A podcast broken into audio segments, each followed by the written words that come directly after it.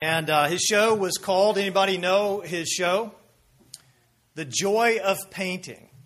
Uh, when I was a kid, we didn't have that many uh, channels to select from, so surfing channels was always difficult uh, to do because uh, how many channels did you have if you were uh, three? Okay, three? I guess we were in the big leagues. We had 13. 13 channels. That was, of course, until cable came out. But with 13 channels, uh, it was not that hard to surf. And PBS, at least where I grew up, was 13. That was where you, you went to uh, watch Sesame Street or whatever else. But whenever I would see this guy, I would stop changing the channel. And, you know, changing, you got up and actually had to turn it. Although my neighbor uh, had one, you know, one of the clickers, and it still made the sound when you uh, clicked it. Sounds like I grew up a long time ago, right? Some of you could beat me at that. Uh, but whenever I would see him, I would stop changing. I mean, it, it's not that I was the artistic type, but I was drawn in by this white man's afro. Right? How did he get all of that hair? If you look online, not right now, of course, but if you were to look online, you would see there is controversy surrounding Bob Ross's hair. It turns out, at least uh, most people think, that he had a perm. And uh, yes, yes. And uh, he maintained, uh, he would, uh, he had straight hair, but he maintained this hairstyle for a long time. And that's, I don't think we would recognize Bob without that. But uh, I also was mesmerized by how he could take a blank canvas or a piece of paper.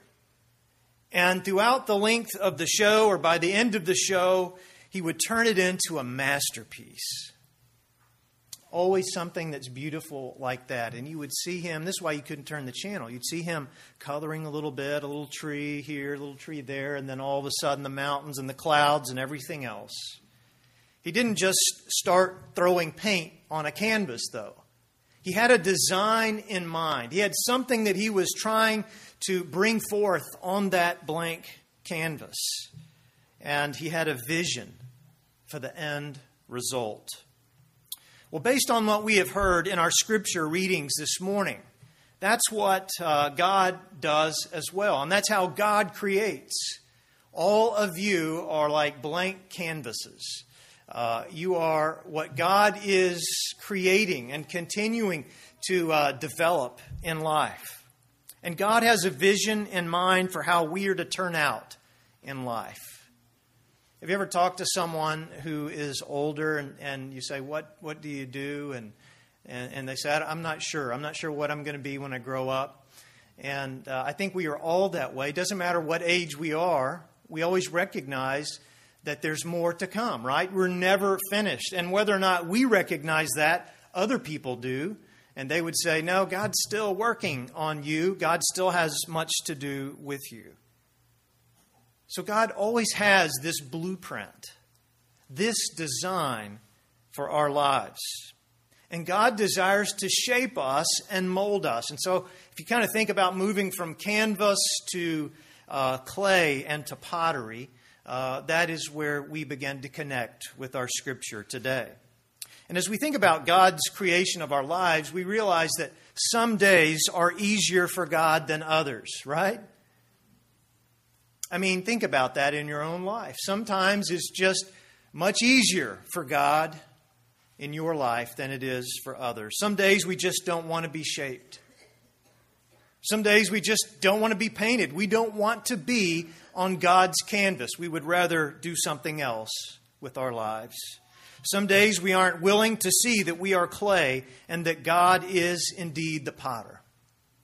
The people that Jeremiah was writing to, the people of his time, had days like this as well.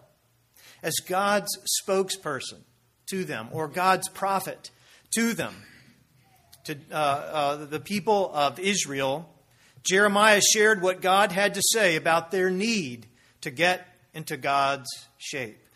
And if you ever want to just see that not everybody uh, is normal in ministry, I know it's hard because I, I represent such a normal example of what it means to be a minister. read Jeremiah. Or if you ever think that depression is something that uh, is sinful or something that you shouldn't have, or you're, you're just not right, read Jeremiah. We call him the weeping prophet.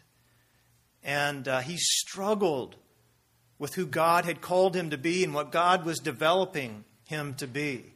And if anything else, it reminds us that God is not through with us. God is always working in our lives and that we are God's creation. But God told Jeremiah, if you look here in, in the scripture, to go down to the potter's house, and there I will let you hear my words. I overheard the uh, Sunday school class, uh, the adult class that is uh, that meets right outside the door here, um, talking about this scripture and uh, some of the details and some of the things that go into pottery and, and, and how to do that. I'm always fascinated by people who can do that. Uh, but he called Jeremiah to go down to the potter's house. This is how God dealt with Jeremiah. Uh, to, he had these really strange assignments, and this one isn't all that strange compared with the others. But he says, Go down to the potter's house. I just want you to go there. I don't want you to get a pot. I don't want you to uh, do anything but just watch. Just observe what is going on there. And it was there that he saw the potter working at his wheel. And while watching him work, he observed. He says, Then the word of the Lord came to me. Can I not do with you, O house of Israel, just as this potter has done? Says the Lord. Just like the clay and the potter's hand, so you are in my hand, O house of Israel. So God wanted Israel to know that they were in his hands. And they needed to hear that, didn't they? You know what that's like. To feel like you're out of God's hands, that God has dropped you, that God has forgotten all about you, that God isn't aware, or that maybe God just threw you somewhere and wanted to get you out of his hands. But we see that what he wants Israel to know is that's not the case, that he would keep shaping them into his intended design. If they weren't malleable, he would break them down. And if you think about that with a piece of clay, taking a piece of clay that, uh, and this happens to me every time I try to make something with clay, uh, I just get frustrated and, and kind of smush it all back together and try again and again and again until I can get at least something that is the design I have intended. And so Jeremiah is saying that's what God will do, Israel, if you are not going to be uh, flexible, if you're not going to cooperate with what God is doing in your life. And so he urged them to turn. He says, Turn now, all of you, from your evil way.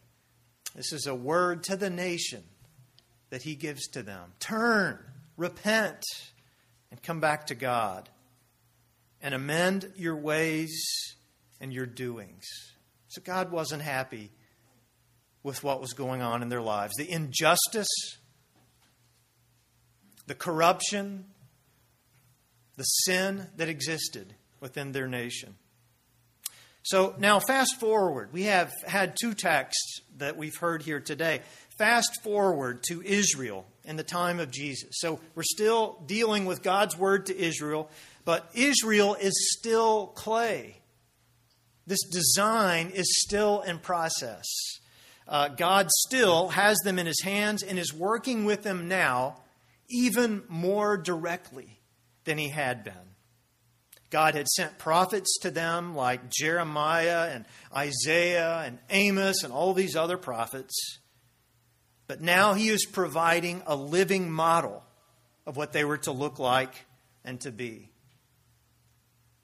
As we look at this, we see that now God has incarnated himself among them. God has taken on human flesh, and that's what we celebrate at Christmas time that God entered into the world in such a specific kind of way to be present with them. In our gospel text this morning, we have heard some powerful words that that incarnation of God, that Jesus speaks for God to them about getting into the shape that God has for their lives. And the specific shape for them was a cross. That is the design that God has had for them is to live in the way of the cross. And so Jesus gets right to the point. He says, Whoever does not carry the cross and follow me cannot be my disciple.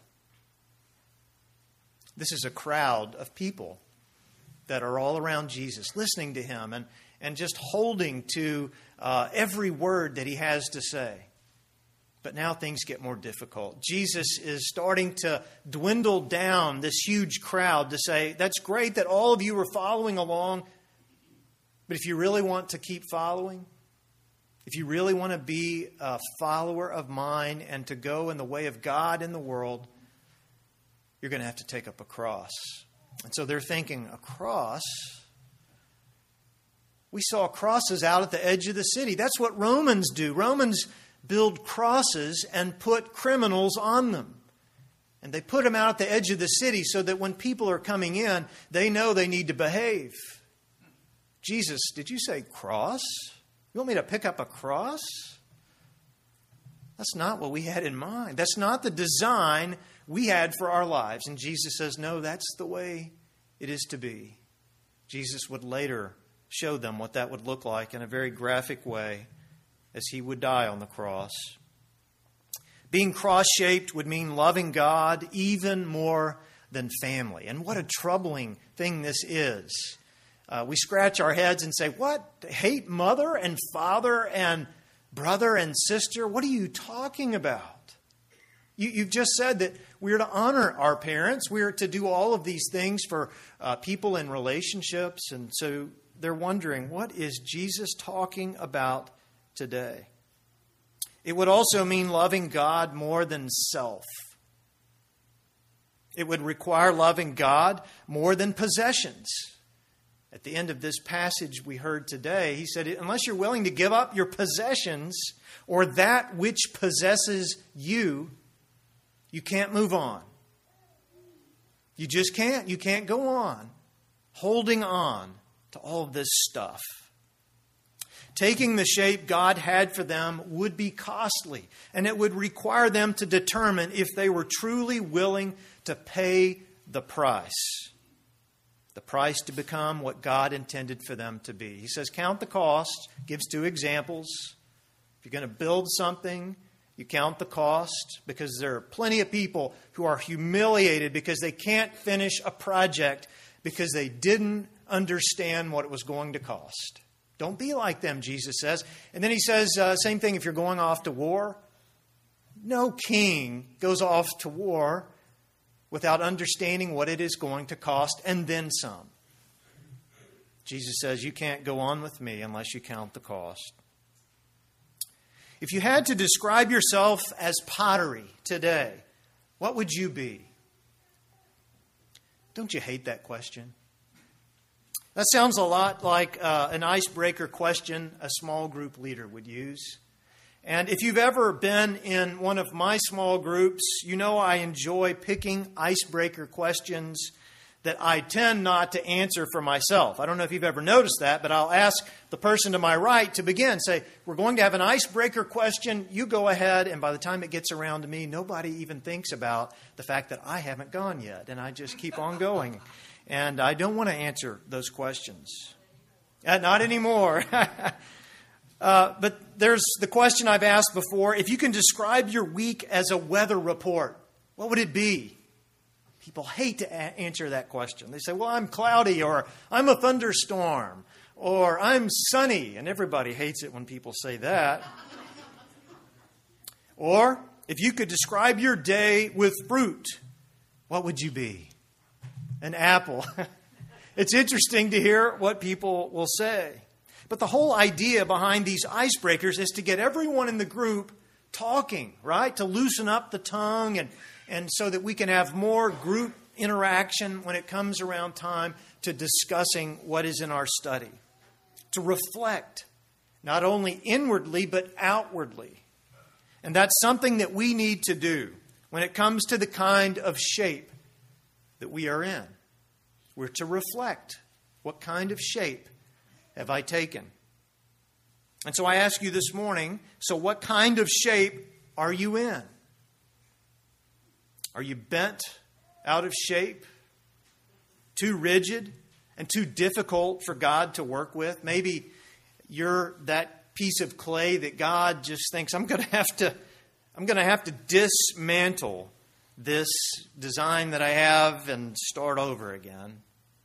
Are there impediments of possessions and misplaced priorities? I heard something, and I wasn't eavesdropping on y'all's Sunday school class, but about the impurities that can get into uh, the clay. And so the potter knows how to work with all of that and to get those things out, to get the rough edges off and, and all of that. And maybe there's some of that in your life. Maybe there's some in mine. Or are you getting in shape but just need some more time at God's pottery wheel? We all do. Maybe you are already cross shaped looking more like Jesus every day, but you struggle with your shape. Like someone with anorexia has a, a skewed self image, unable to see who you truly are as God's creation. When you look at yourself, you don't see the real picture. You see what you think is the real picture. But you're not seeing yourself as God sees you through eyes of grace and love and beauty. Jeremiah reminds us that we are creation. We have been made and we exist in the hands of God. But we are also held in the design that God has for us. Like clay in the potter's hand, know that you have marvelous potential. And when you look at that clay, sometimes you think, I, am not sure what this is to become. But when God sees you in His hands, He sees all of the potential that is there. Just like God uh, uh, sees that everything that He has made is good, but also that you have great worth and that you have a personal touch of divine activity. And that's really what we all ought to see in each other because we understand that we are made in the image of God. So every person, it doesn't matter who they are, where they're from, what they do, what they say, every person carries with them the mark of God. And I hope that people can easily see that in us I hope that you can see that easily in another person because it will change how you treat other people. Think about the difference. Uh, as you think about in your own life, think about the difference that it can make in your day at work or at school to know that you are a unique part of God's ongoing creation, that God is shaping you into something special but you also have parts of you that get in way of God's creative work in your life. I mean, there are parts of you and me that just need to go. Jesus wanted the crowd around him to see those parts within them. And he wants us, right here today in this crowd, to see what parts of us are keeping us from taking the proper shape. It could be that the parts in you are the same that were in the crowd that day. Maybe you are prioritizing relationships with people more than you prioritize your relationship with God. Maybe you are valuing possessions more than carrying a cross. You can't carry a cross if your hands are full with other things. It could be that you are in an argument with God about the shape that your life is to take. You may prefer something that looks more attractive than a cross. You may be frustrated with the molding process, preferring a different pace of development than God's. We get frustrated with ourselves, don't we? Thank God that He doesn't get frustrated with us and the schedule that He has for our lives. He just keeps on working. Whatever the case, it is good to know that God doesn't let go of you or the design that He has for your life. I mentioned Bob Ross as I began. Apparently, he did not like abstract art.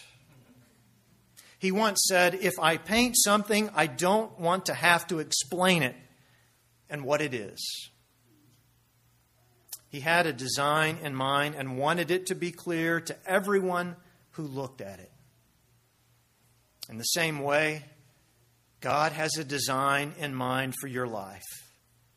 And when you take its shape, what and who you are won't need to be explained. Let's pray.